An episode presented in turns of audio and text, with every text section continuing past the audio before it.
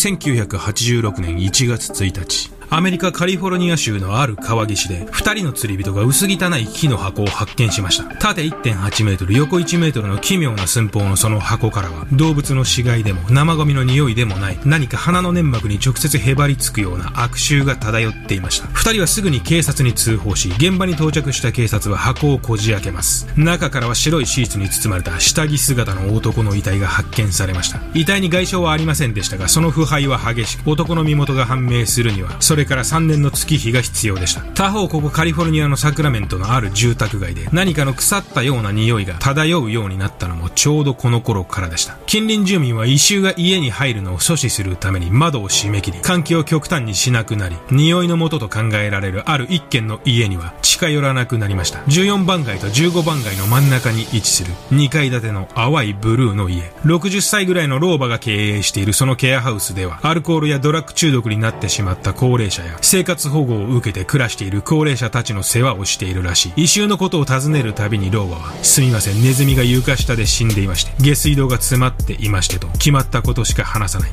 しかし1988年11月、その家の庭で警察が発見したものは、ネズミにしては大きすぎるいくつかの骨と人間の体の一部でした。ドロシア・プエンテ。自らが運営するケアハウスで複数の入居者を殺害し、庭に埋め、入居者たちの給付金を横取りしていた女。公式にはプエンテの犠牲者は7名とされていますが、正確な数は不明のままです。今日は人間を収穫したローバス殺人鬼、ドロシア・プエンテにグロファイリング。眠れなくなっても知らないぜ。グロファイリングはご覧のグロファイラーのほか、多くのグロファイラーたちによって支えられています。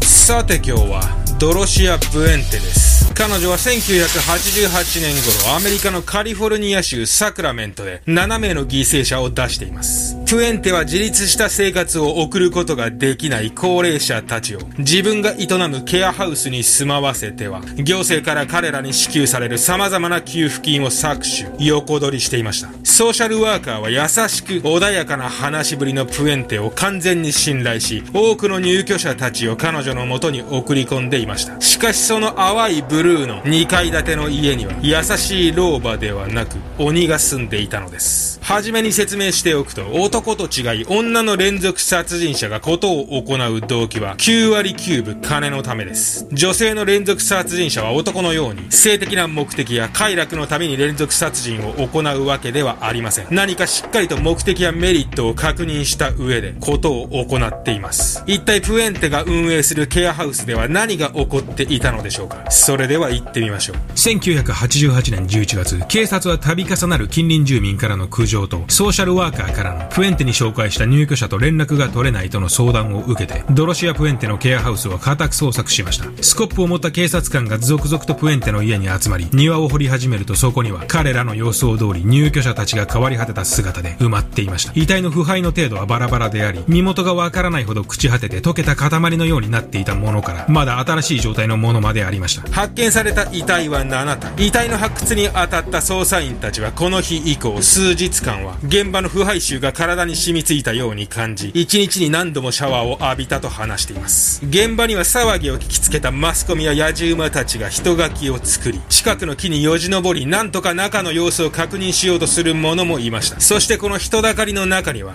この家の主人であるドロシア・プエンテもいたのです。犠牲者たちから搾取した金で整形手術を重ねたその顔はまるで犠牲者たちの生き血を吸い若返った吸血鬼のようでした。ドロシア・プエンテ。まるで人事かのように、庭の操作の様子を覗き込んでいる彼女の人生を見てみましょう。ドロシア・プエンテの幼少期について詳しいことは分かっていません。ただ彼女の人生はそのスタートの時点でひどく困難で不憫だったことだけは事実です。カリフォルニア州レッドランズに生まれたプエンテの出生証明書には、ドロシア・ヘレン・グレイの6番目の子供とされていますが、プエンテ本人は18人兄弟の末っ子だったと話しています。8歳の時に父を結核で亡くし、その1年後には母をオートバイの事故で亡くしたプエンテは、いくつかの資料によってはその後、養子先や孤児院での転々とした生活を送っています。時には自らの名前をシェリーと名乗り、ロサンゼルスやワシントン州などで学校に通っていた記録も確認されています。16歳で初めての結婚をしたプエンテは、その後生涯で4度の結婚をすることになりますが、どれもうまくいかず離婚をしています。それはプエンテの性格が原因でした。プエンテはまるで息をするかのように嘘をついたと言います。私は15歳の時に日本の広島にいて原爆投下を経験した。私はスウェーデン大使の妹で映画女優とも親しいなる。嘘は彼女の中では習慣のようになっており、夫となった男たちはプエンテの嘘に振り回され、次第にそれは結婚生活を続けられないような致命的なものになっていきました。またプエンテの犯罪に対する倫理観のなさも夫たちを悩ませる原因の一つでした。売春から始まり、友人知人からは金を盗み、その金で自分を飾るものを手に入れる。小切手を偽造した罪で半年間の収監。1960年には売春の罪で90日間収監と、プエンテの日常は嘘と犯罪行為と共にあったのです。楽に金が稼げれば何でも構わない。とにかく自分を着飾れれば、プエンテはそれで満足でした。1981年、プエンテ52歳の頃、彼女はサクラメントの F ストリート1426でケアハウスを始めます。ケアハウスとは自立した生活ができない高齢者を対象とした施設のことで、プエンテのケアハウスはホームレスや依存症などで経済的な支援を必要としている人たちのサポートをするような場所でした。そしてこのケアハウスで、ドロシア・プエンテは入居者の給付金を横取りし、私服を肥やしていたのです。はい、ここまではドロシア・プエンテの前半の人生ですね。彼女が悪魔になる前。疑問なんだけどさ、うん、ドロシアはケアハウスを始める前に収監されてるわけじゃない、うん、はいはい。ね、うん、その状態で、このケアハウスみたいな老人ホームみたいなやつを開業できるの？うん。いい質問するね。実はドロシアはこのケアハウスの開業のために行政の許認可なんかは一切取得してません。まあそれで開業できちゃってるところがこの当時の時代背景でもあるんだけれども。どういうこと？要はねこの事件はドロシアの悪事が成立してしまった背景には当時の社会福祉システムのいい加減さと欠陥もあったわけまあ普通だったらそんな受給者の年金やら給付金やらを横取りして、まあ何年も続けていけるはずがない。普通そうだよね。うん。あとドロシアはね、入居者と一緒に福祉事務所に行って、まあ自分はこの人のいとこであると。だけど彼は自分でお金を管理する能力が全くないので、まあ今月からは私の口座に給付金を入金してくださいと。まあそういう申請までしてるんだよね、対面でね。で、なおかつそれはその場で認められてるから。それすごくない？まあ今だったら普通は考えられない。まあけど当時はそれだけザルだったってことだね。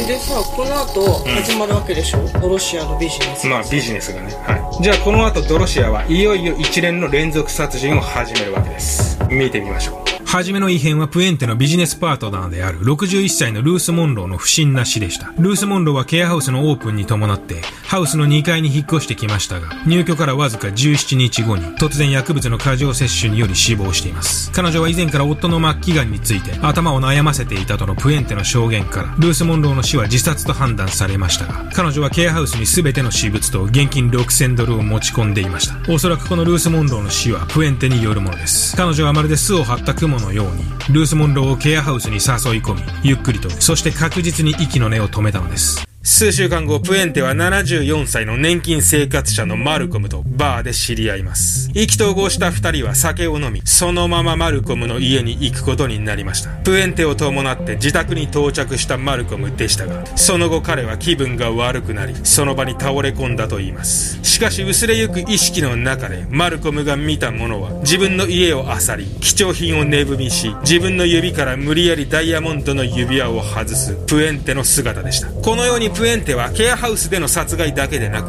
バーで男を引っ掛け、相手の懐事情をそれとなく確認し、何らかの薬品を使い、相手を酩酊状態にし、金目のものを持ち去るということも行っていました。その後、マルコムは警察に通報、プエンテは逮捕されます。1982年8月、プエンテはマルコムの件を含む3件の窃盗で有罪となり、5年の禁錮刑を受け、収監されます。最も多くの凶悪犯罪者が刑務所でさらに悪の道を極めるように、プエンテもまたこの習慣で釈放後に始まる連続殺人の礎を築くことになるのです。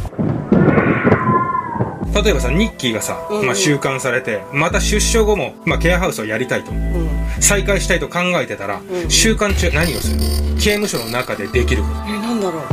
出所後に最も必要なものって何だと思う？お金？うんそう。じゃあそれをどうやってお金を集める？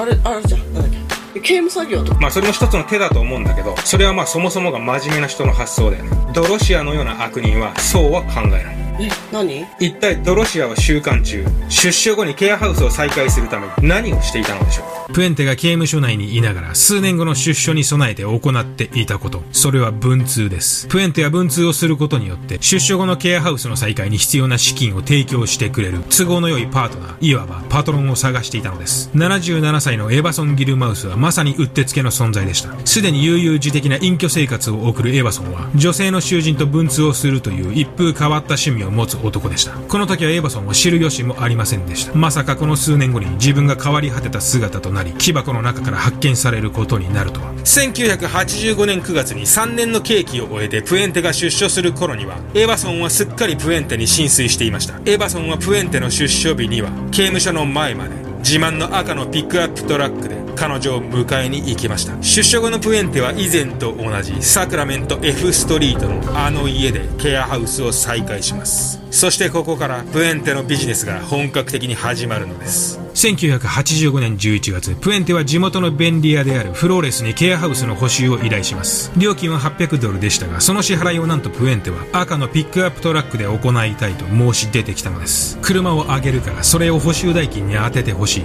全く釣り合わない取引にフローレは不信感を覚えましたがプエンテのこのトラックはロサンゼルスのボーイフレンドが使っていたものでもう必要ないからとの発言に安心し依頼を承諾します。ただプエンテはこの時フローレスにもう一つだけあるものを作ってほしいと言ってきたのです。縦1.8メートル横1メートル奥行き60センチの木箱です。何でも不要になった大量の本を処分するための頑丈な箱が欲しいということ。奇妙な寸法に若干の違和感を覚えたフローレスでしたが、すぐに箱を完成させ、翌日フローレスがハウスを訪れた際には、すでに箱には板が打ち付けてあり、それはかなりの重量になっていたと言います。その後プエンテの指示に従い、木箱は川岸のゴミ捨て場のような場所に捨てられました。そして二人の釣り人が異臭を放った木箱を発見するのは、これから2ヶ月後のことになり、木箱の中に押し込められていた男の身元が女性囚人との文通が趣味だった。あのエバソンだと判明するのはそれからさらに3年後のことになります。プエンテのビジネスは好調でした。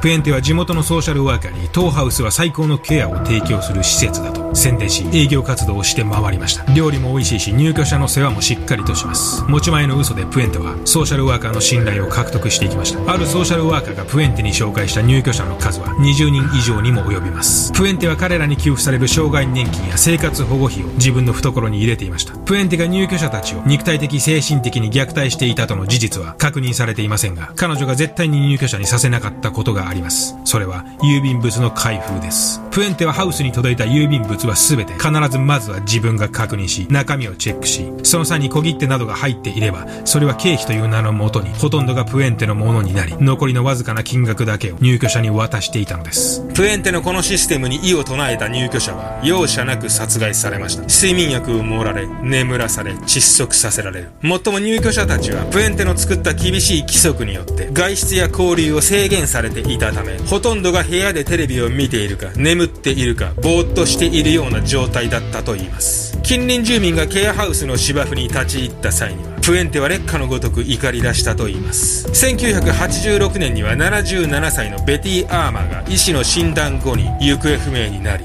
87年には78歳のレオナ・カーペンターが入居後2週間で行方不明になり7月には62歳のジェームス・ギャロップがハウスに引っ越したきり消息不明となっています。88年11月この年の3月にバートという一人の入居者を紹介したソーシャルワーカーがケアハウスの不穏な噂を聞きつけプエンテの元を訪ねてきます。プエンテはソーシャルワーカーに対しぶっきらぼうにこう言い放ったと言います。彼はもう引っ越したわよ。入居時の印象と180度違う。プエンテの印象に戸惑ったソーシャルワーカーですがバートが一人で引っ越しなどできるわけがない。ソーシャルワーカーはそのまま警察に向かい捜索願いを出します。他方この一件に関わらずすでにプエンテのケアハウスは地元警察から目をつけられていました。ハウスを中心に漂う異臭。相次ぐ入居者の失踪に警察はケアハウスを訪問しそこで一人の入居者からメモを渡されますプエンテから警察には嘘をつくようにと口止めされていますメモにはそう書かれていました翌日警察は家宅捜索令状を手にスコップでプエンテの庭を掘り始めました。庭から発見された遺体は全部で7体。そこには3月にハウスに入居したあのバートもいたと言います。中には頭、手、下半身が欠損している遺体もありました。プエンテの部屋からは睡眠薬の処方箋が何枚も発見され、それは彼女が今後もまだ犯行を続けようと考えていたことを意味していました。とうとう追い詰められたプエンテですが、ドロシア・プエンテの物語はまだ終わりではありませんでした。彼女はこの後、驚愕の行動に出るのです。なんとプエンテは警察の家宅捜索の最中に自分の荷物をバッグに詰め逃亡してしまったのです。どこまでも往生際が悪く、厚顔無恥。それがドロシア・プエンテなのです。この事態に焦ったのは警察の方でした。家宅捜索までして、遺体も発見されている現場から犯人を逃してしまった。警察は急遽 FBI と連携し、州を挙げてプエンテを捜索しますが、彼女は一向に見つかりません。プエンテはロスまでの飛行機のチケットをわざと本名で取り、実際は飛行機には搭乗せず、ロスのホテルに偽名でチェックインし、身を隠していたのです。しかし数日も経つとプエンテはホテルの部屋だけでの生活に我慢ができなくなり、近くのバーに飲みに行ったところを客から通報され、逮捕されてしまいます。1990年6月、最後の最後まであがき続けたプエンテは、合計9件の殺人で起訴され、そのうち3件の殺人で有罪となり、終身刑が課されました。週間後プエンテはドキュメンタリー番組に出たり、料理のレシピ本を出版したりしましたが、2011年3月、カリフォルニア州の刑務所で老衰により死亡しています。ドロシア・プエンテ82歳でした。はい、いかがだったでしょうか？ちょっと今日はね、告知があります。この今被ってる、俺が被ってるこのキャップですね。これ実は新しくなったキャップです。で、今回グロファイリングのキャップを作りましたんで、えー、2種類用意しました。はい。詳細はニッキーの方にバトンタッチします。このグロファイリングキャップを近日、このグロファイリングキャップを近日中に、このグロファイリングキャップを近日中に発売しますデザインは今私がかぶっている黒とストーンっていうカラーの白っぽいっていうかベージュっぽいカラーの2色です。これすごい可愛くてこれがギルが一生懸命考えたタリ色それと後ろはグロファイリングって刺繍してあります。これがね意外とすごく可愛いです。この刺繍のこのロゴが。それで中身はニューエラのマークもついてます。黒もすごい可愛い。でこの後ろ詳細は近いうちに動画を出しますのでお待ちください。じゃあ今日はこの辺で。